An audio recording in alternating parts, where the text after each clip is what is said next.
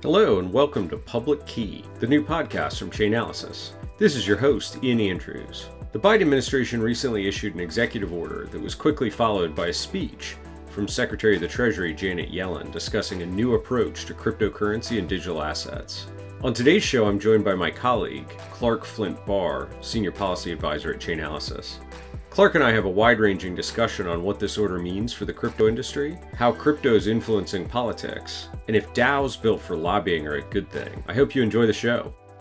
I have with me uh, my colleague, Clark Flynt-Barr, who's been with Chainalysis for the last year, and she has been my go to anytime there's been uh, regulatory policy, legislative action on Capitol Hill related to crypto that has made no sense to me. I've uh, I've immediately gone to Clark uh, and she's been able to simplify it for me. And over the last couple of weeks, Clark, we've had a ton of activity happening on the Hill. And so I, I wanted to invite you on the show. So for all our listeners, we could get down to the what does all this actually mean? So welcome. Thank you. It's great to be here. I feel like I've I've finally made it. I'm on a podcast. Is this your first one? It is, yeah. And actually, just the other day, a former colleague of mine was saying, you know, I wish Chainalysis had a podcast. You do such good reports, but I spend all this time in the car. I'd love to listen to podcasts. So um, this is very timely. Taking that feedback directly. That's right. Tell your tell your friend we listened and we've delivered exactly what they asked for. Yes, this is for her. Well, hey, it's been a busy couple weeks in the legislative arena. The President of the United States issued something called an executive order specifically related to digital assets. You know, maybe before we jump in, can you just sort of explain to the folks that maybe aren't in the US or don't pay attention to how uh, policy and law gets gets set in the US? Like what is an executive order? Yeah, absolutely. So, executive orders are, are policy tools that the executive branch can use. It's a directive that they can issue in lieu of legislation coming from the legislative branch and they don't they don't require approval from congress congress can't just easily overturn them they can pass legislation that might make it difficult or even impossible to carry out the order but uh, only a sitting president can overturn executive orders so they could be undone by this president or a future administration so it's just another tool in the in the policy tool belt. And specifically taking that route versus say asking Congress to draft and vote on a law, it's sort of a expedient path to instruct agencies in the executive branch to take some action. Yeah, I think particularly in sort of the political climate that we have now, legislation is not always the most expedient route. Uh, so executive orders are, are a great alternative to that. And so diving specifically into this one, because I think I've been hearing for the last uh, 14 months since I joined Chainalysis, the industry wants more regulatory clarity. Did we get regulatory clarity with this executive order? I'm not sure that we got regulatory clarity with this executive order, but I think that some regulatory regulatory clarity could come from this order. And I think it's also really exciting to see that the administration is focusing on this and taking this this industry seriously. It, you know, it indicates that the administration believes cryptocurrency or digital assets, as they call them throughout the executive order, are here to stay and that they want this unified approach to oversight and regulation of cryptocurrency feels to me like a terrific move forward. I I read the order and generally thought it was positive, but I had a few people say, "Hey, that seemed like a, a lot of words to say nothing." Maybe could you summarize like the high level things that will actually happen as a result of the the executive order? Yeah, absolutely. Uh, and I agree. I think it was a much more positive um, document than than people feared it might be, uh, or from even what we've seen from administration officials from this administration in the past, which I think really demonstrates that the White House has taken the time and hired people who understand this space and want to take an approach that's well thought out and informed and informed by all of the players and not just led by um, one agency in particular. But the executive order it lays out six different objectives, and three are sort of focused on the potential of crypto, and three are focused on areas that the administration maybe finds concerning. So it's also interesting that they have that that balance there. So the objectives of of the executive order are um, looking at how we can protect consumers and investors and businesses in this space. And this is something that a number of different government agencies have been focused on, whether it's law enforcement agencies involving or rather investigating digital asset um, scams or thefts, or the CFTC or the SEC going after misleading digital asset uh, projects. And we've also seen warnings from the Federal Trade Commission. So I think that this is a continuation of all of all of the work that has been done on that front, and I think that's great because you know from from Chainalysis data we see um, consistent growth of scams. And so that's you know concerning and definitely something that needs to be addressed. Um, absolutely. I, I think this topic of consumer protection is one that's gotten a little bit lost in the discourse. So we've seen uh, you know particularly since the invasion of ukraine the topic of sanctions evasion has become the sort of front page highlight and I think there's been ongoing concern about, you know, things like ransomware or money laundering, which are legitimate. But I hear very few people focused on maybe the, the lower level criminal activity, uh, which is targeting, you know, generally the less sophisticated retail investors who are getting tricked into a, a fraud or a scam activity and then losing, you know, really meaningful amounts of money. It seems like that's actually an area that I would hope would gain more focus based on the volume of uh, impact that we're able to see in the Chainalysis data. Yeah, I agree with you. I think you know law enforcement and, and other agencies they have limited resources, so they've likely been focused on the areas that have perhaps the largest national security impact. You know, investigating yeah. potential use by terrorists, or we just saw uh, a Wired article that came out about the takedown of the Welcome to Video site, which is a child sexual abuse material site. And of course, you know, those should be top priorities in investigations. But I think as these agencies have more capacity and more access to resources, I do hope that they'll they'll focus more on that, the scams and stolen funds and other areas where we see a lot of activity. Yeah, I absolutely agree with the prioritization you laid out there. There's there's some big issues, but when it comes to the regulatory framework, you know, this idea that we can just snap snap fingers and digital assets, cryptocurrency cease to exist seems like it's still being considered by some parts of the, the legislative branch and rather than taking a more measured approach which is like okay this thing's here how can we make sure that potential harm is minimized and consumer protection is, is maximized? Back to the executive order. So so we had areas of potential for crypto and three areas of concern. You were mm-hmm. you were going through those. Yeah so the three areas that are um sort of more focused on concern or, or consumer protection, uh, protecting global financial sub- stability and mitigating systemic risk. Um, and then mitigating the illicit finance and national security risks that, that digital assets might pose if they're misused. And I think, of course, that's where uh, Chainalysis really comes in. We have a lot of data on that um, and are able to provide a lot of insight into what is actually happening in the space. Uh, using our blockchain analytics tools. It's uh, it's kind of amazing. I was having a conversation with uh, with someone yesterday. I was down in Miami at the the Bitcoin conference happening down there, and now you're just bragging.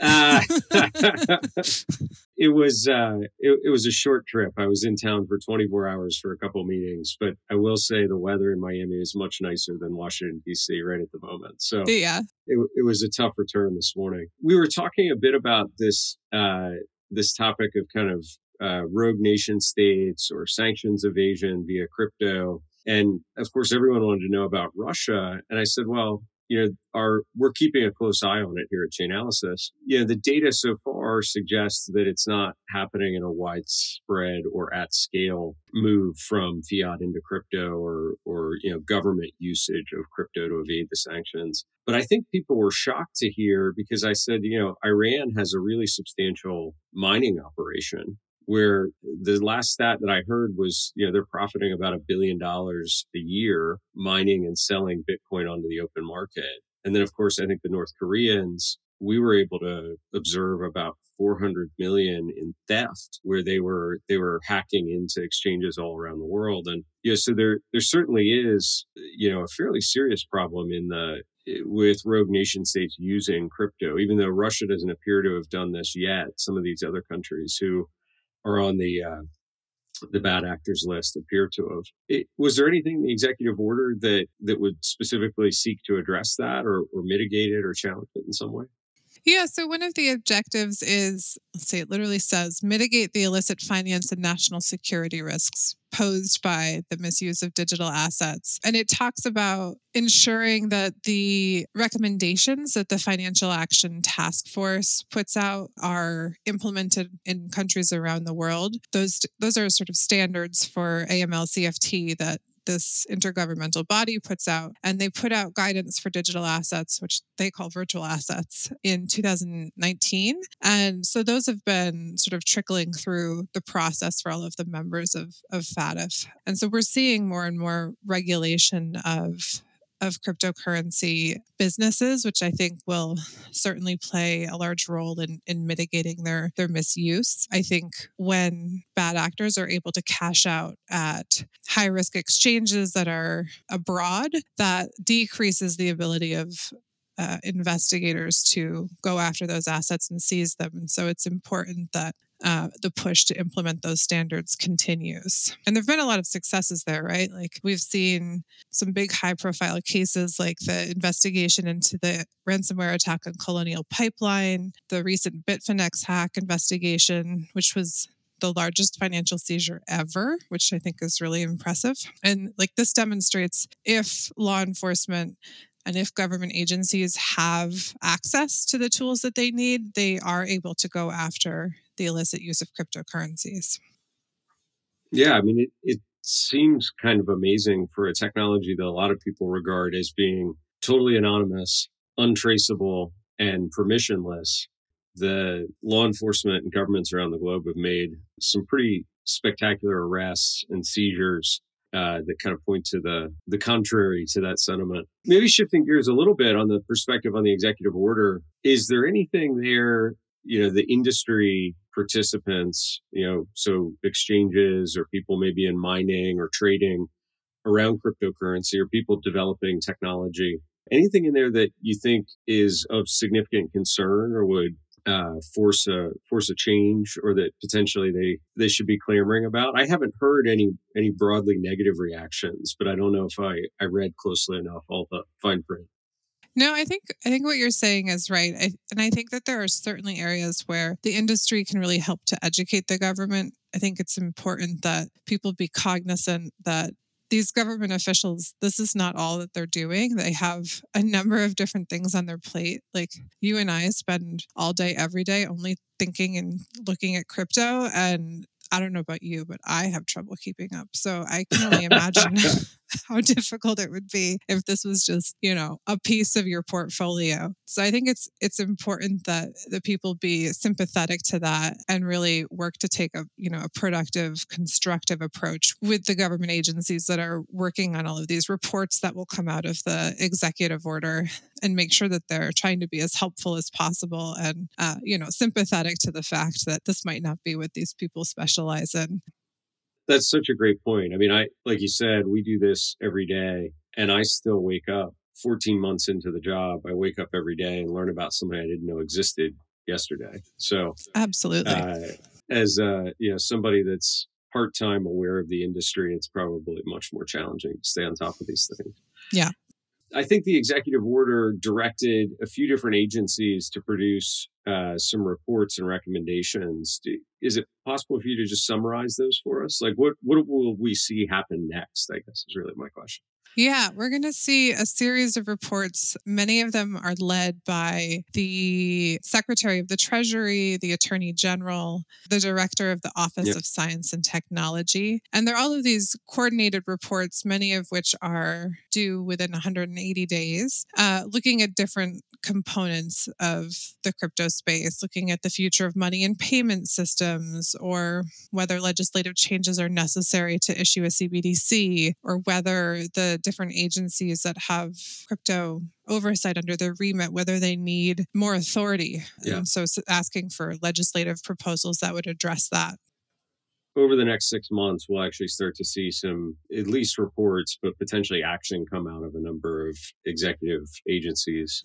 Exactly. And we'll see um, legislative proposals as well as uh, that were sort of requested as part of the executive order. So we might get a hint of of what's coming more concretely in the future as well. Although I'll say having this executive order put out doesn't seem to have stopped Congress. There have been a number of bills related to cryptocurrency regulation that have been released recently. So it'll be interesting to see whether those are passed or whether those are just considered sort of draft discussion bills and they wait to, to see the results of the executive order before trying to push forward with legislation.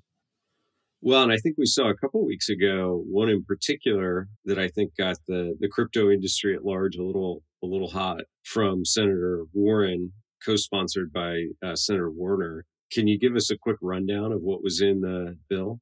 That bill, just called the Closing Sanctions Loopholes Act, it gives the president authority to apply secondary sanctions on foreign crypto exchanges uh, if they are facilitating transactions for sanctioned Russian entities. I think the interesting thing about her bill is that everything in it is something that Treasury already has the authority to do. They already have the ability to levy sanctions, which we're seeing them do, right? Like we just earlier this week saw them sanction Hydra, which is a, a, Russian darknet marketplace, and Garantex, which is a Russian cryptocurrency exchange. And a lot of the other provisions in the bill are also things that FinCEN or Treasury, OFAC, they all have the authority to do these things, but what they actually need is more resources. And I think that if if policymakers are are really concerned about mitigating the illicit use of cryptocurrencies, of making sure crypto isn't used for sanctions evasion, then they should be helping these agencies to address and mitigate those risks. They need to be providing funding for more staff, more resources, more training, and really making sure that these agencies are, are set up to succeed on that front.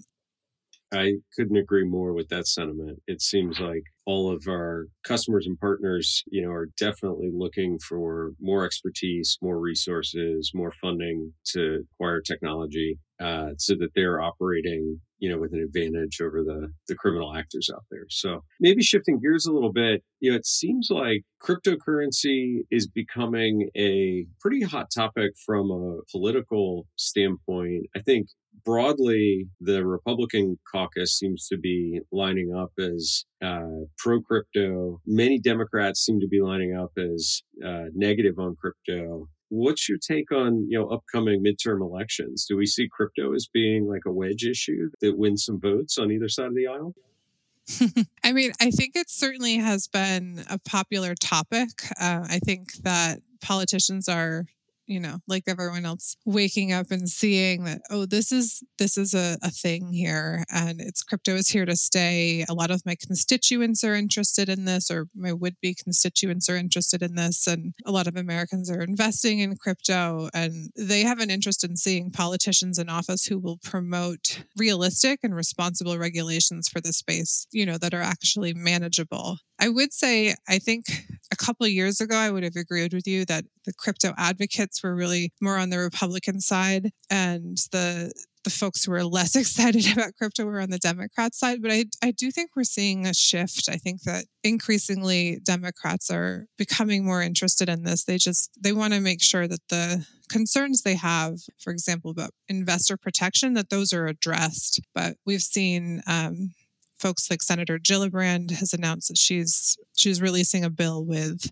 Senator Lummis uh, that will be a, a, comprehensive regulation of cryptocurrency, and and she's certainly not the only one. So I think it's exciting to see sort of more education in that space and uh, more bipartisan collaboration. That would be terrific. If we could get both sides of the aisle pulling in favor of this topic, it, it feels like a bipartisan issue, right? Effective regulation, support for innovation. There's not a lot to argue with there, in, in my opinion. Uh, and I think you have a, a broad constituency, uh, you know, across the country that would, would back candidates who are, are driving forward on that platform. Something a little whack. Someone passed me a note. So Andrew Yang, former presidential candidate, and I guess former candidate for mayor of New York City, launched a DAO called Lobby3. So it's a it's a DAO dedicated to lobbying on Capitol Hill. I, I don't even know how that works because you have to be registered to be a lobbyist. I think uh, at least You in the do, United yeah. States publics. So how does a DAO become a lobby? Uh, Do you have any idea how this works? I, I was I, I- was wondering what this is when I read about. it. Honestly, I don't, but I think it's it's really interesting. I think it might be easier for a DAO to raise money, sort of Mm. PAC style. But I, Yeah. I agree with you. I'm not sure how they go about doing the lobbying on the Hill, but I who knows? I've learned I'm really bad at predicting anything in crypto, so who knows what will happen? we uh you know the the core idea though of being able to fundraise via DAOs seems to be really impactful. Like we've seen, you know, massive amount of money be contributed to projects like that group that was trying to buy an early version of the Constitution. We've seen other DAOs that are kind of pooling funds for investing or, you know, art collecting. So I think on some level it makes sense to me that we could have a DAO that you know functions like a PAC, but doesn't require that necessarily you have the the sophistication or the machinery of of some of these really big political action committees. But it it'll be curious. Like I, I almost wonder if it will end up hiring you know more traditional and registered lobbyists that they just pay out of the DAO treasury. Yeah, Um, absolutely. That would certainly be one way to do it. You know, use the DAO voting to decide which group to go with and what they should Yeah. be focused on, and and then have those people carry out the work on behalf of the DAO. I think it, you know more grassroots in politics seems to me like generally a good thing on balance. And I was always a fan of the Yang Gang, so I'm I'm going to keep an eye on that one. We'll we'll see how that develops over time. You know, I think one of the other pieces in the executive order, and we heard Secretary of the Treasury Janet Yellen made a speech earlier in the week that I think was received incredibly well. I read nothing but positive sentiment about it. One of the big takeaways in both her speech and the EO was this focus on innovation hmm what does that actually mean from a policy standpoint? Uh, like, I know there's thousands and thousands of people who are moving into the Web3 cryptocurrency space, eager to write software to create new things on this kind of infrastructure layer that's been built on the blockchain networks. When the government thinks about innovation, what do they what do they really mean there?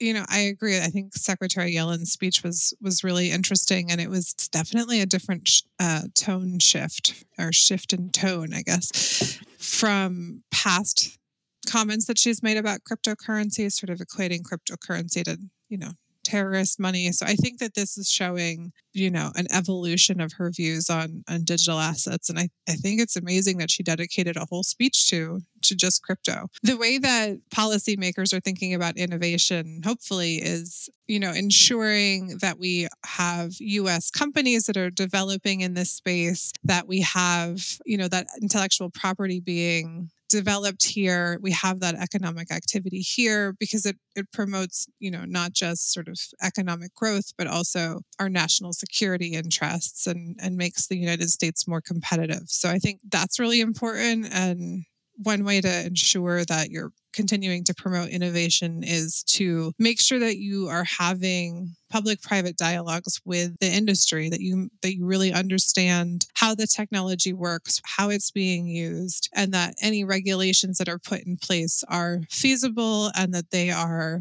proportionate to the risks that are proposed by the technology so in essence like enough regulation that we get to that level of consumer protection but not so much that it makes it hard for you know my friends who are starting a, a new software company to get up and running as a small team that doesn't have an army of uh, compliance professionals or uh, the ability to to go through kind of a years long regulatory review cycle. Like that's the balance they're really trying to strike when they talk about innovation it's important to have the guardrails in place because you want to know sort of what those are, but you want to make sure that they are not so stringent that they are preventing projects from developing in the first place and that they're not quashing the potential for for innovation.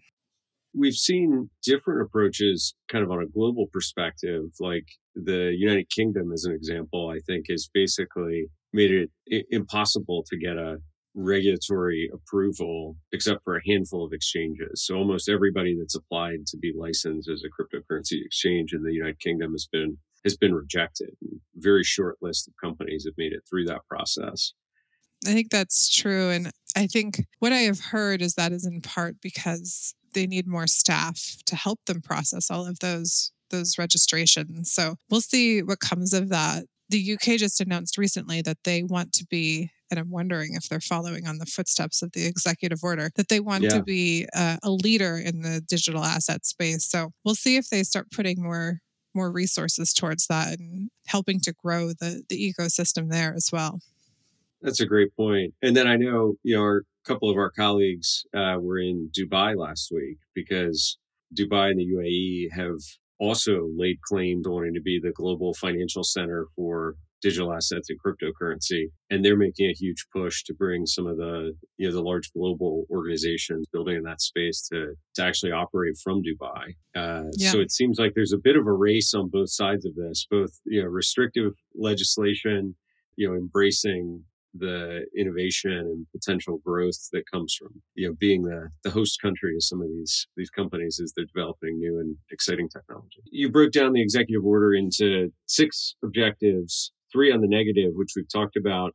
The three positive topics, can you summarize those for us? Yeah, absolutely. So the executive order talks about the importance of reinforcing US leadership in the global financial system. It also talks about promoting safe access and affordable financial services, uh, as well as supporting technological advances that promote responsible development and use of digital assets. And I was really heartened to see all of these included because I think that you know there are some unique ways that digital assets can can play a role in promoting safe and affordable access to financial services. Uh, the executive order notes that many Americans are underbanked and that the cost of cross border payments are very high. And I read actually an interesting statistic from the FDIC that said in 2019, 5.4% of the United States or of US households were unbanked, which meaning they didn't have a checking or savings account uh, at a bank. And that that was a pretty astonishing statistic to me. I didn't realize it was so high. And there's a lot of reasons for that that they noted distrust in banks or the inability to meet minimum requirements uh, imposed by banks. But it'll be interesting to see the role that cryptocurrency plays in addressing sort of the banking needs of the unbanked just today, actually, the Office of the Comptroller of the Currency, OCC, uh, Michael Hsu, gave a, a speech and he he noted it was it was also in cryptocurrency that of the underbanked, just different than unbanked, but of the underbanked, 37% say that they own crypto compared with just 10% of the fully banked. And I thought that was really interesting. And, you know, we've seen some pushes in that direction with, you know, El Salvador adopting Bitcoin as legal tender, which allows for remittances to, to be passed more easily in cryptocurrency especially as traditional remittance systems like MoneyGram or Western Union, they charge very large fees. It's not that cryptocurrency doesn't have fees, but they can certainly be lower. lower. And as we see more third party payment processors like PayPal or Square, maybe they're called Block now, as they get into the game, that'll really enable folks to transfer money and pay directly for things with cryptocurrency. Yeah, it's such a good point. I had not heard that statistic about 5.4% because I think there's about 130 million households. So if, if my quick math is correct, yeah, that's six to seven million households in the United States don't have bank accounts. That's staggering statistic yeah. to me. I would have never guessed it was that high. And so if there's there's an opportunity for crypto to play a role in bringing more people into the financial system, that would be tremendous. Although I think it connects to this innovation topic because I know today, you know, my own experience using cryptocurrency is is a little bit daunting, right? I'm always, you know, before I hit that buy or transfer button, uh, there's a there's a moment of trepidation. Like, am I sending it to the right wallet address? and so the the end user complexity, I think, has uh, has a little ways to go before maybe it's realistic. But hopefully all that venture capital investment that's poured into crypto over the last 12 18 months uh, i know there's some really smart people out there who are working on these sorts of problems. Hope to see some really exciting solutions start to roll out into the market and impact on real people and their everyday lives is uh, what we have to look forward to. Yeah it's definitely an exciting exciting time to be in crypto Clark, this has been super fun. It's been very illuminating. I learned a bunch. I hope our listeners did as well. Thank you for joining us, and we're going to have you back on the on the podcast maybe in the next six months once we start to see some action coming out of the executive order. That sounds great. Looking forward to it. Thank you for joining me today on Public Key, the new podcast from Chainalysis. If you enjoyed our discussion, please subscribe and post a review of the episode. And remember, sharing your public key is encouraged.